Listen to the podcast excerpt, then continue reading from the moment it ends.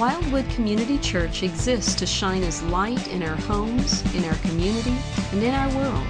To contact us or for more information, see our website at wildwoodchurch.org. Well, our senior pastor, uh, Bruce Hess, is on vacation this week. He is in Los Angeles.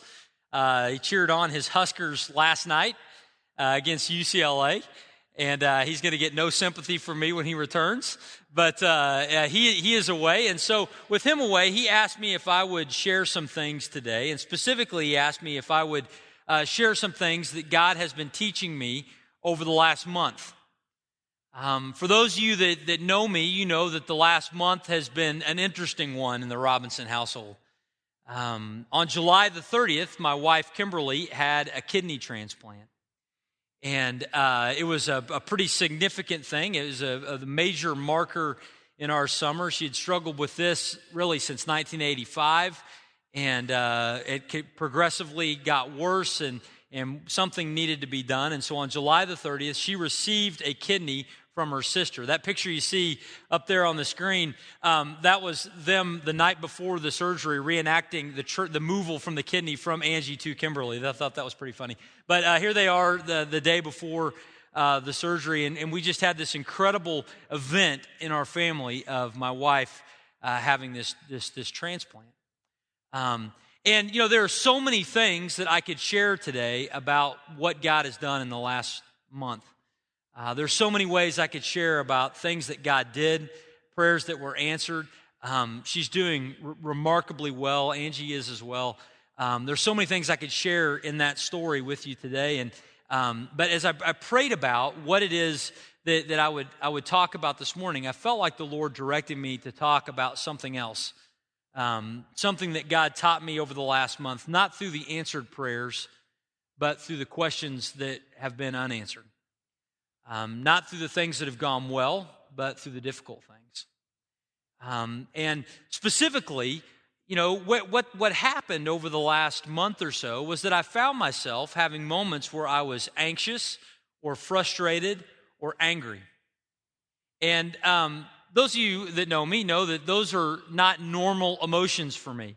Um, and not that I'm perfect, but I'm a pretty laid back, easygoing person. It takes a lot to get me to get me ruffled. But over the last month, I found myself being anxious or frustrated or angry um, several times. And, you know, th- those, those emotions really are like lights on the dashboard of your car. You know, when, when the check engine light comes on, it means that something is wrong under the hood. And when I was experiencing these emotions, I, I began to think, okay, what God are you trying to tell me through this, this experience? I'm angry, why? I'm frustrated, why? I'm anxious, why? And over the last 40 days, I've spent some time just reflecting on why it is that I was experiencing those thoughts and those feelings. Um, and, and I've, I've kind of zeroed in on, to the best of my understanding, what, what has been going on with me. And the things that have been going on with me is when I f- feel this anger or this frustration or this anxiousness, it's usually because there's a situation that I care about, but I feel out of control of. There's something that is happening in front of me that I wish I could affect change on, but that I can't. And it, when, when I realize that that experience is happening, I begin to, to feel anxious or frustrated or angry. I'll give you some, some examples. Uh, you know, for a while, Kimberly was in ICU. She'd experienced some internal bleeding, and, and things were going you know, rough in the first few days and she wasn't feeling very good and, and, and she would express that. I, am uncomfortable i don't feel good and i would sit in the chair and i'd think i've got to do something to alleviate that, that feeling. And so I, I do what you would do if you were in that chair. You go find a nurse. And you say what can you do for her to take that feeling away? And you know the first time you ask they, they can turn on a little morphine or they can give a, a, a pill of some kind.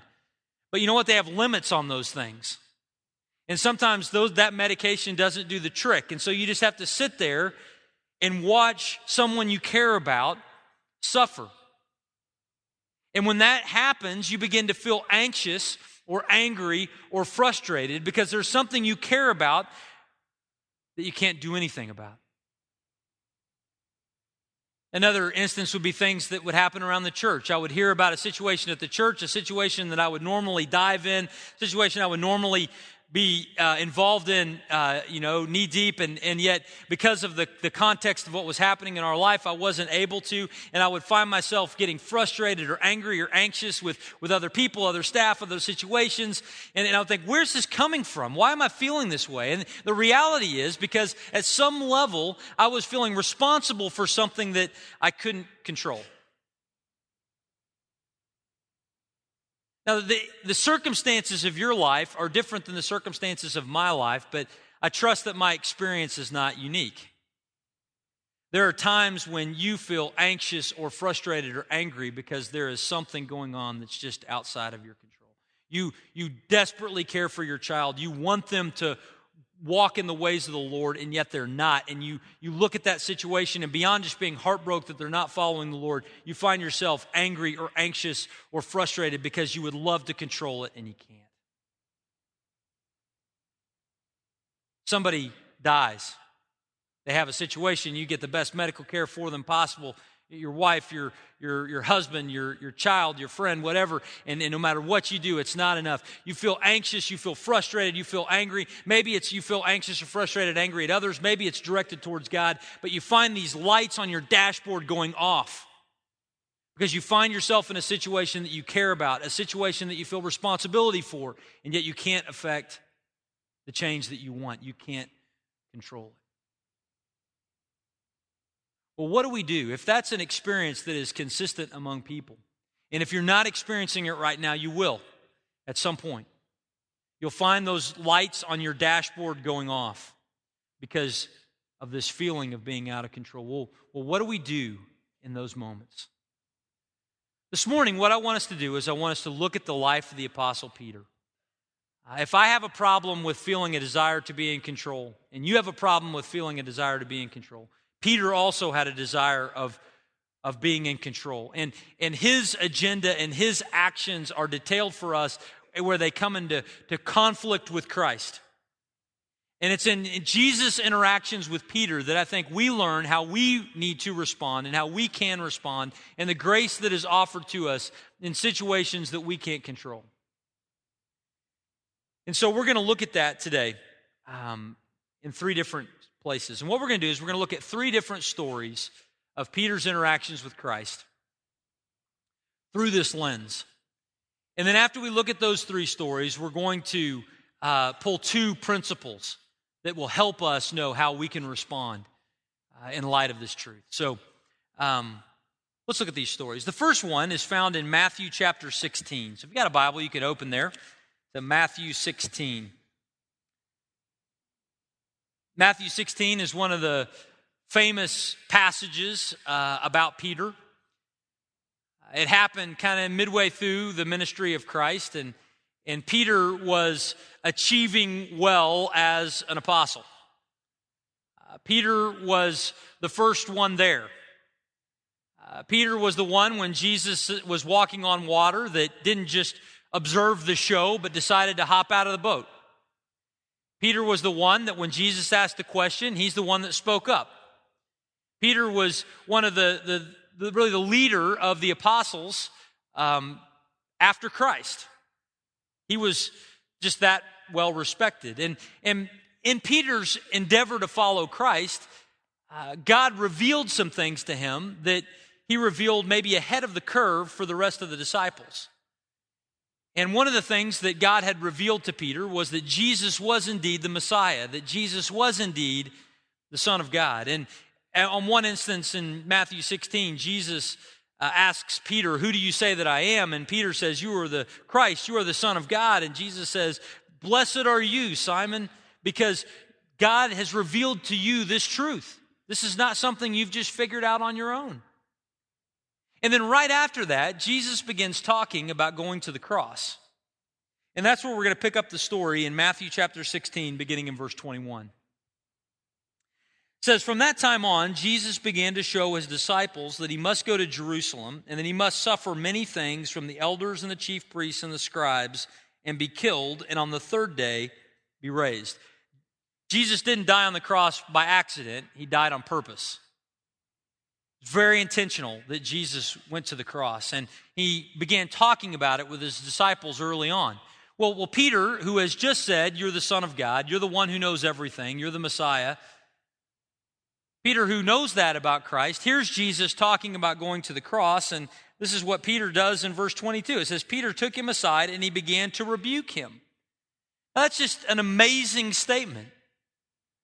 Peter is rebuking the Son of God. Okay, Jesus, let me come over here. I'm going to tell you how it really is. I know that you're talking about all this bravery stuff and you're gonna you're gonna save everybody and, and all this, but but let me tell you how it's gonna be, Jesus. He rebukes him and he says, Far be it from you, Lord. This shall never happen to you. Now, why did Peter do that? Why did Peter scold Christ? Why did Peter rebuke him? I don't believe that Peter did this out of ill motive. I think he did this out of a pure motive. I think Peter said this because he genuinely cared for his friend and he didn't want to see him scorned and beaten and mocked and killed. And just like an instance in, in, in, our life where somebody might come to you and say, you know what, um, I've, I've found that I've got terminal cancer, and you might be you know, prompted somehow to say, you know what, you're going to beat this. Really? You have the power to say that? You know it's going to work out? No, you're just saying, you know what? It's going to be okay. I, I want best things for you. Peter is saying to Jesus, surely this isn't the plan. Surely this isn't the way. Because I care about you, I don't want that for you. I want something else. In a subtle way, Peter is trying to control the situation, he's trying to protect his friend. But Jesus responds to him in verse 23. He turned and he said to Peter, Get behind me, Satan. You're a hindrance to me. For you are not setting your mind on the things of God, but on the things of men.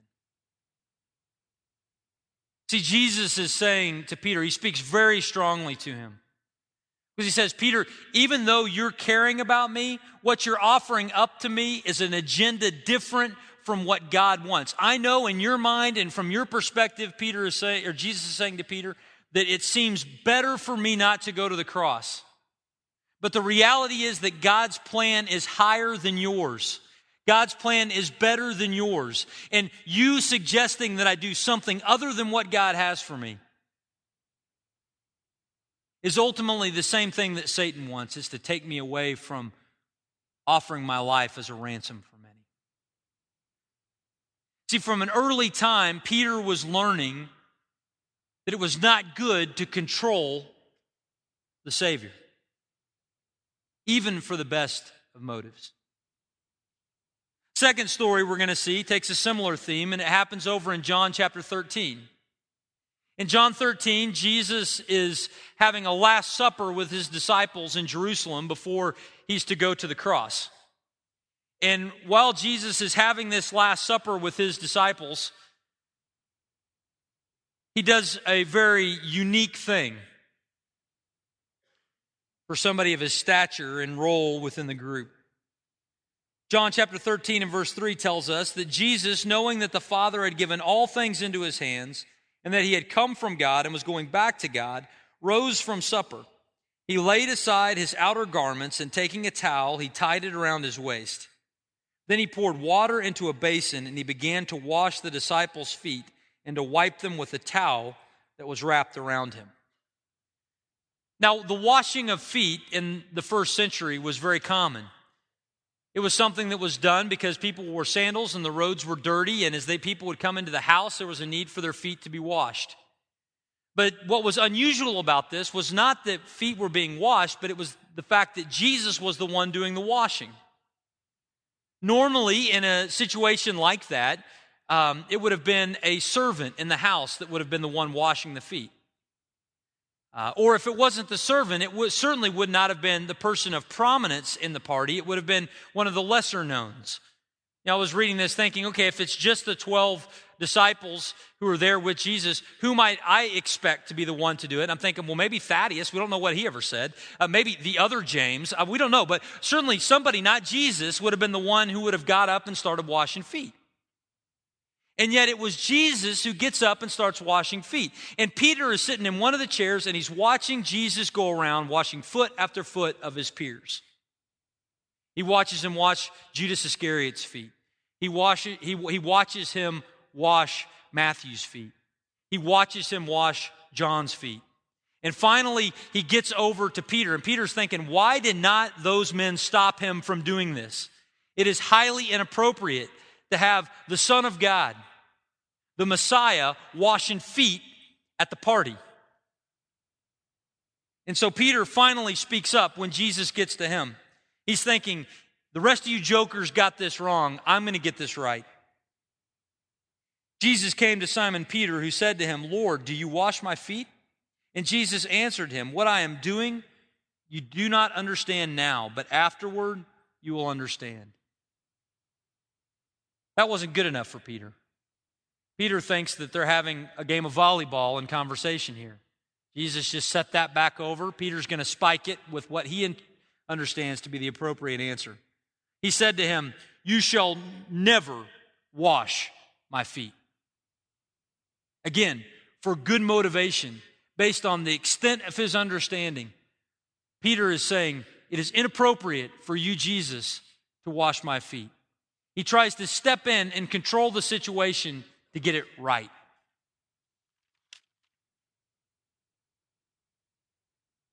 Jesus answered him, If I do not wash you, you shall have no share with me.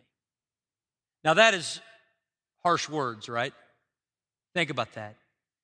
Jesus just said, You shall have no share with me if you don't let me wash your feet. Now, at some level, we read that and we think that is like an overreaction by the Savior. I mean, think of all of the things that Peter has done, will do. Not allowing him to wash his feet would be the ender. That's, that's the last straw. But ultimately, what Jesus was indicating to Peter was Peter, look, you've got to learn to let me lead. You've got to stop trying to control me. Well, Peter hears this and he thinks, well, I don't want to have no share in him. So Peter steps in and says, Lord, not my feet only, but also my hands and my head as well. What's he doing? He's going to control it in that direction. Not just there, wash all of me. And Jesus says, Stop trying to control me, Peter. The one who is bathed does not need to wash except for his feet, but is completely clean. And you are clean, but not every one of you. They're referring to Judas Iscariot. See, Peter, based on good intention, based on good motive, was trying to get it right. But in his effort to get it right, he was trying to control the Son of God. And Jesus again instructs him You're not the one calling the shots. Third story John 21. In John 21, you have the post resurrection encounter between Jesus and Peter. This is the same one that we saw in the drama a little bit ago. And right after Peter has this reunion with Christ and he says, If you love me, you'll feed my sheep. After that interchange, after that conversation, Jesus speaks up and says to Peter, Truly, truly, I say to you, when you were young, you used to dress yourself and walk wherever you wanted. But when you're old, you'll stretch out your hands, and another will dress you and carry you where you do not want to go. This he said to show by what kind of death he was to glorify God. And after this, he said to him, Follow me. Jesus says to Peter, You're going to die because of your faith in me. I mean, we get kind of lost in the metaphor there, but it was pretty clear, and the comment is, is added. Jesus was saying this to say, You'll be martyred for your faith. And so, Peter, who has been learning about following Christ and learning about him calling the shots, hears this plan and asks the same question you and I might have asked, which is, What about him? what it says in verse 20. Peter turned and saw the disciple whom Jesus loved following them, the one who also had leaned back against him during the supper and had said, Lord, who is it that is going to betray you? Well, when Peter saw him, he said to Jesus, Lord, what about this man? And Jesus said to him, If it is my will that he remain until I come, what is that to you? You follow me. Peter goes, If I'm going to be martyred, what about John? It's only fair that if I'm killed, he's killed too. We're all in this together. And Jesus says, Look, your job is to follow me. If I choose to have John stay on the planet for more years than you, I don't owe you an apology because I'm in control. Now, in these three stories, we see Peter learning to follow. We see Peter learning that control is not the preferable place between man and God. And in these three stories, I think we see maybe a couple of things at least that will help us as we seek to, to live out and to, to follow God uh, with our lives, especially in situations where things seem a bit out of control. Well, the first thing we're going to see is this we're going to see that we have a need to look up, not in or out. We have a need to look up. How is it that we can grow to appreciate? How can we respond appropriately when we're experiencing adverse circumstances that feel out of control to us? The answer for us is not just to look in and it's not to look out, it's to look up. But see, naturally, what we want to do is we want to look in. That's, that's our natural response when difficulty happens. We want to examine our own situation, we want to examine our own uh, perspective. This is what Peter did. Peter heard Jesus talking about the cross and he looked inside and he said, That's not right. It's not right for my friend, for, for the Messiah, to be subjected to that kind of adversity. He could have made a beautiful argument about why it would have been better for Jesus to continue on for 30 more years and establish a throne and a kingdom and all kinds of stuff and live out his days right there in Jerusalem without having the cross. If Peter looked inside himself and he looked at his own reason, his own expectations, his own hopes, that's what he would have, would have found. When he looked at Jesus washing feet, he looks inside himself, he says, It's not right for the Son of God to wash feet. Certainly not mine. When he looked to the future, he, th- he thought, it's, it's, not, it's not right for all of us to experience different things. We all got to experience the same thing. See, when we look inside ourselves, we don't find comfort. We find a story that we've told ourselves from the beginning. A story that might not be the best one. See, in all of those instances, Jesus didn't want Peter to look in, he wanted him to look up. He said, not the things of, of man, but focus on the things of God. Because his plan, his ways are higher than ours. And we need to look up there. You know what? This is the same thing that, that we need to do when we experience adversity, when we feel like things are going out of control. See, what we're going to have the temptation to do is to look inside at this story that we've written inside of, of our own logic and reason and hopes and expectations. And when that, those things aren't being met, then we feel angry and frustrated and anxious. You know, for us, I, I, could, I could tell you, I could, I could write you a story about how when Kimberly and I got married, um, the things that we hope to, to, to, do and be and dream and, and all these kinds of things with our lives. And you know what? One of the things that wasn't on the list was kidney transplant. Yeah, it wasn't there. I know it's shocking to you to know that, um, but that wasn't that wasn't part of our that wasn't part of our story. We didn't get to choose that. It was beyond our control, and yet there it was. You know, you look at the things that, that, that we and other people deal with. You look at things like, like size of, of family. You know, people write a story, how many kids that you want to have. And you feel like you have the ability to control that situation. We can family plan. You want three, you can have three. You want six, you can have six. You want none, you can have none. And yet, the reality is there is no baby switch. You don't just get to go along and flip the switch and then it all happens the way that you wrote the story in your heart. Happens the same way with your with your with your job and with your vocation. You write a story about where you're going to be at 30, where you're going to be at 40, where you're going to be at 50. And you think that, you know, you just flip the switch when you turn that age and you have the experience and you have the credential and this will happen, and sometimes it doesn't. You find out that really you weren't in control. You, think about that with, with, with a spouse. You thought you'd be married by now. You thought you'd have a serious someone by now. You thought you'd still be married now. Yet that's not the case. You, you, you write a story about growing old and retiring and, and everything working out right, but you know, you don't just flip the retirement switch and get to enjoy it. Sometimes things happen. The money's not there, the, the health is not there.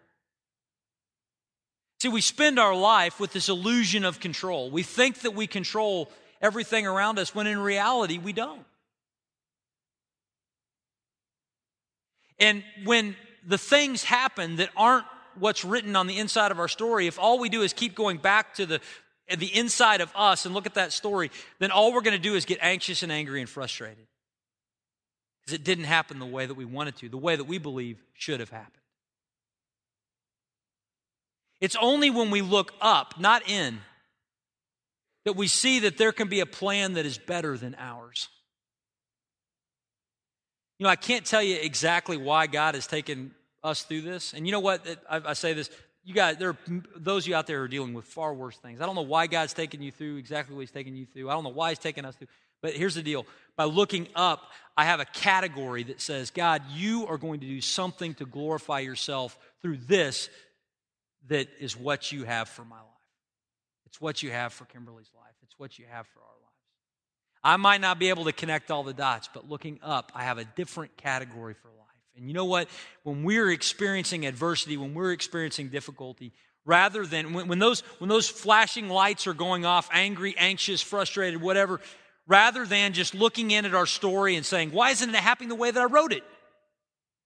Look up. There's a whole other category of potential for life for us. Not just on the things of man, but on the things of God. So we're to look up not just in. And you know what? We're supposed to look up and not just out. That's, that's the other possibility is that, you know, people will come along and say, you're experiencing difficulty. What you need to do is you need to get out and serve others. And that's not bad advice. It's good to pour out our lives into others. But you know what? If, if we spend all of our time focused out, you know what will subtly happen? We'll start playing the comparison game. When we look out long enough, that, that's, that's part, of, part of what happens. You know, Peter says, um, I, I want my experience to be at least better than John's. And if John was honest, he might have said, I, I want my experience to at least be better than, than Peter's. And when we look out, sometimes we can begin to think, you know, um, my experience is, is harder than, than this person's. Why is that, God? That doesn't seem fair. It doesn't seem right. When we just look out, those are the kinds of questions that we ask. The reality is, if we look out and we, were, we had some kind of objective standard, which is impossible for us to achieve on our own, but if we were to have some kind of objective standard, you would find people that have it better than you than worse than you, no matter, you know, whatever, just from your perspective, from your understanding. But if we spend all of our time looking out, then we're going to spend all of our time thinking about why don't I have it the way they did? Why is my story not their story? See, our, our hope in the midst of difficulty is not found by looking out, it's found by looking up.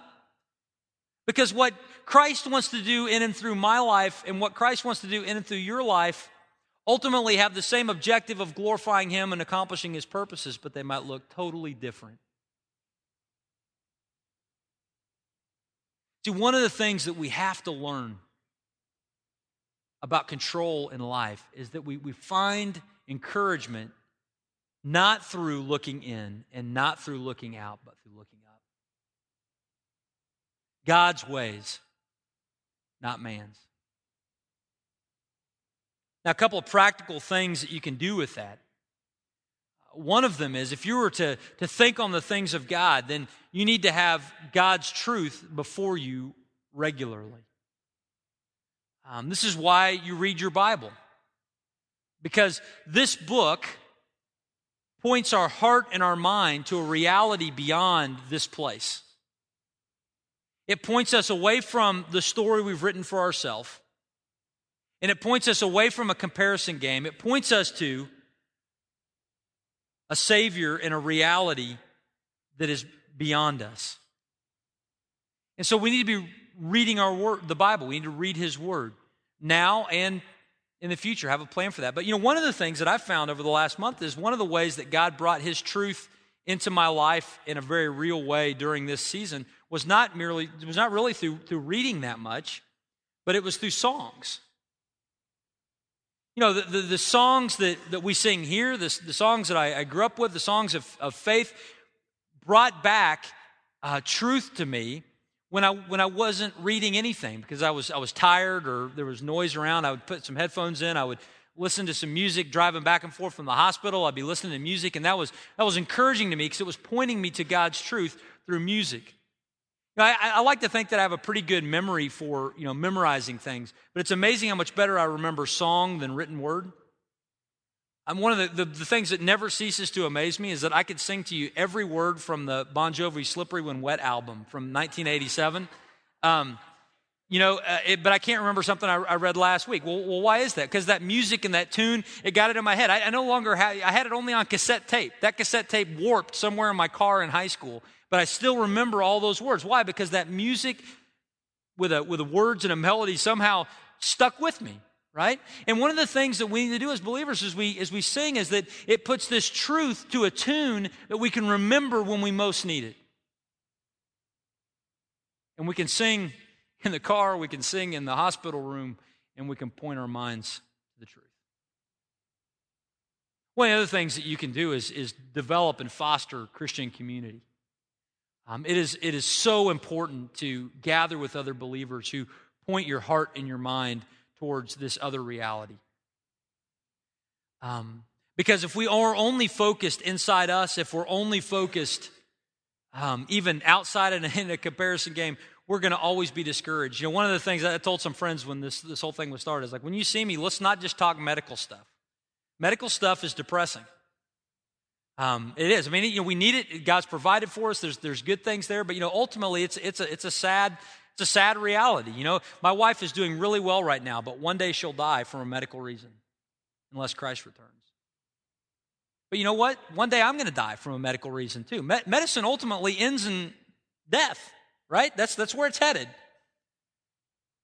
And when we go through difficulty, we need people around us that aren't just going to talk about something that leads to death. We need people around us that are going to talk about something that leads to life. And being around other believers, we have the opportunity to encourage each other with this incredible truth. And we've been the recipients of that over the last 30 days. It's been such a blessing to be pointed to the things of God during this time. When you feel out of control, we need to look up, not in or out. One other thing I want us to see beyond just looking up, we need to let Him lead. We need to let Him we need to let the Savior lead. See, when those flash bulbs start going off, the, the, the, dashboard lights of our life, the anger, the anxiousness, the frustration, when that stuff starts showing up in front of us, letting us know that there's something going on under the hood. And sometimes what's going on under the hood is that we want to lead. We want to take the wheel away from, from our Savior because we believe we know what's best. We believe we know what should happen. We don't want to let him lead, we want to take it over ourselves.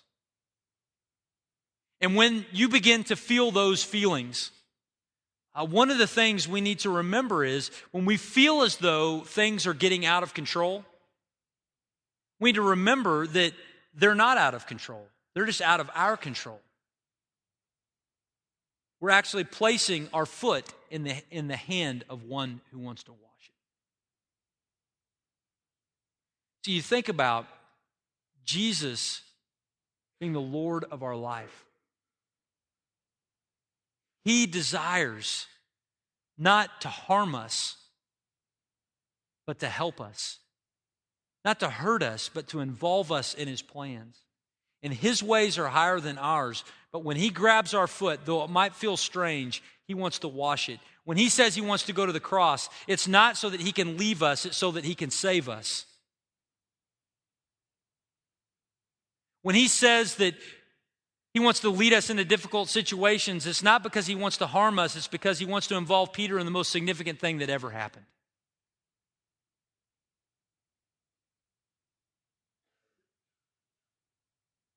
See, we have to come to grips with the fact that when things feel out of control for us, we're merely placing ourselves in His hand. Now, I want to end with a story today. Um, and as we get ready for this, I'm going to ask the worship team to come on up. Uh, they're going to be leading us in a closing song here in just a moment. But I want to share with you a story of something that, that God really has encouraged me with uh, over the last month or so. Um, right before the transplant, we decided we wanted to have kind of a family fun day. So, like July the 26th or whatever it was, we decided we were going to go and have a family fun day. Well, if you want to have a family fun day in Norman, where do you go?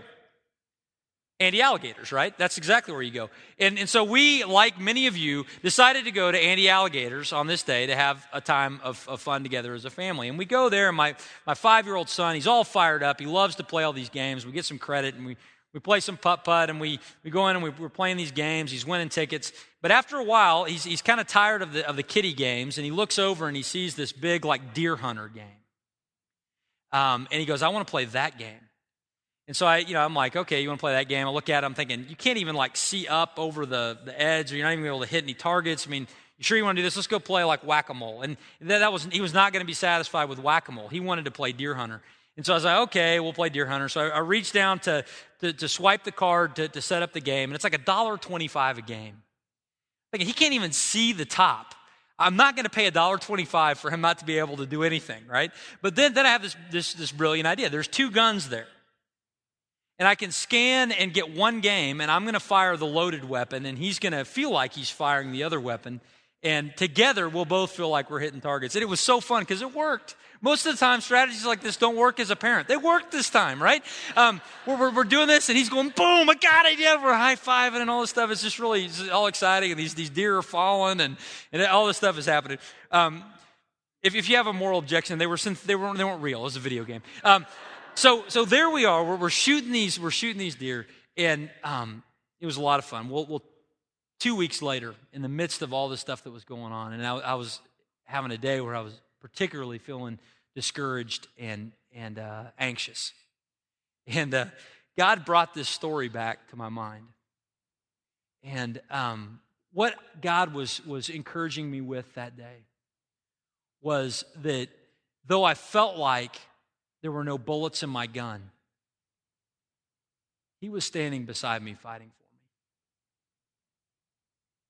And you know what? Even in my strongest moments, we were still going to hit the same number of targets because he's the one that bought the ticket. You know, for all of us here, your circumstances are different than mine. Um, but you're going to feel out of control. When you do, know that there is one who is fighting. Know that there's one who loves you and cares for you, who grabs your foot not to harm it, but to wash it. And we can rest in his hand. Please stand and join us as we close with singing.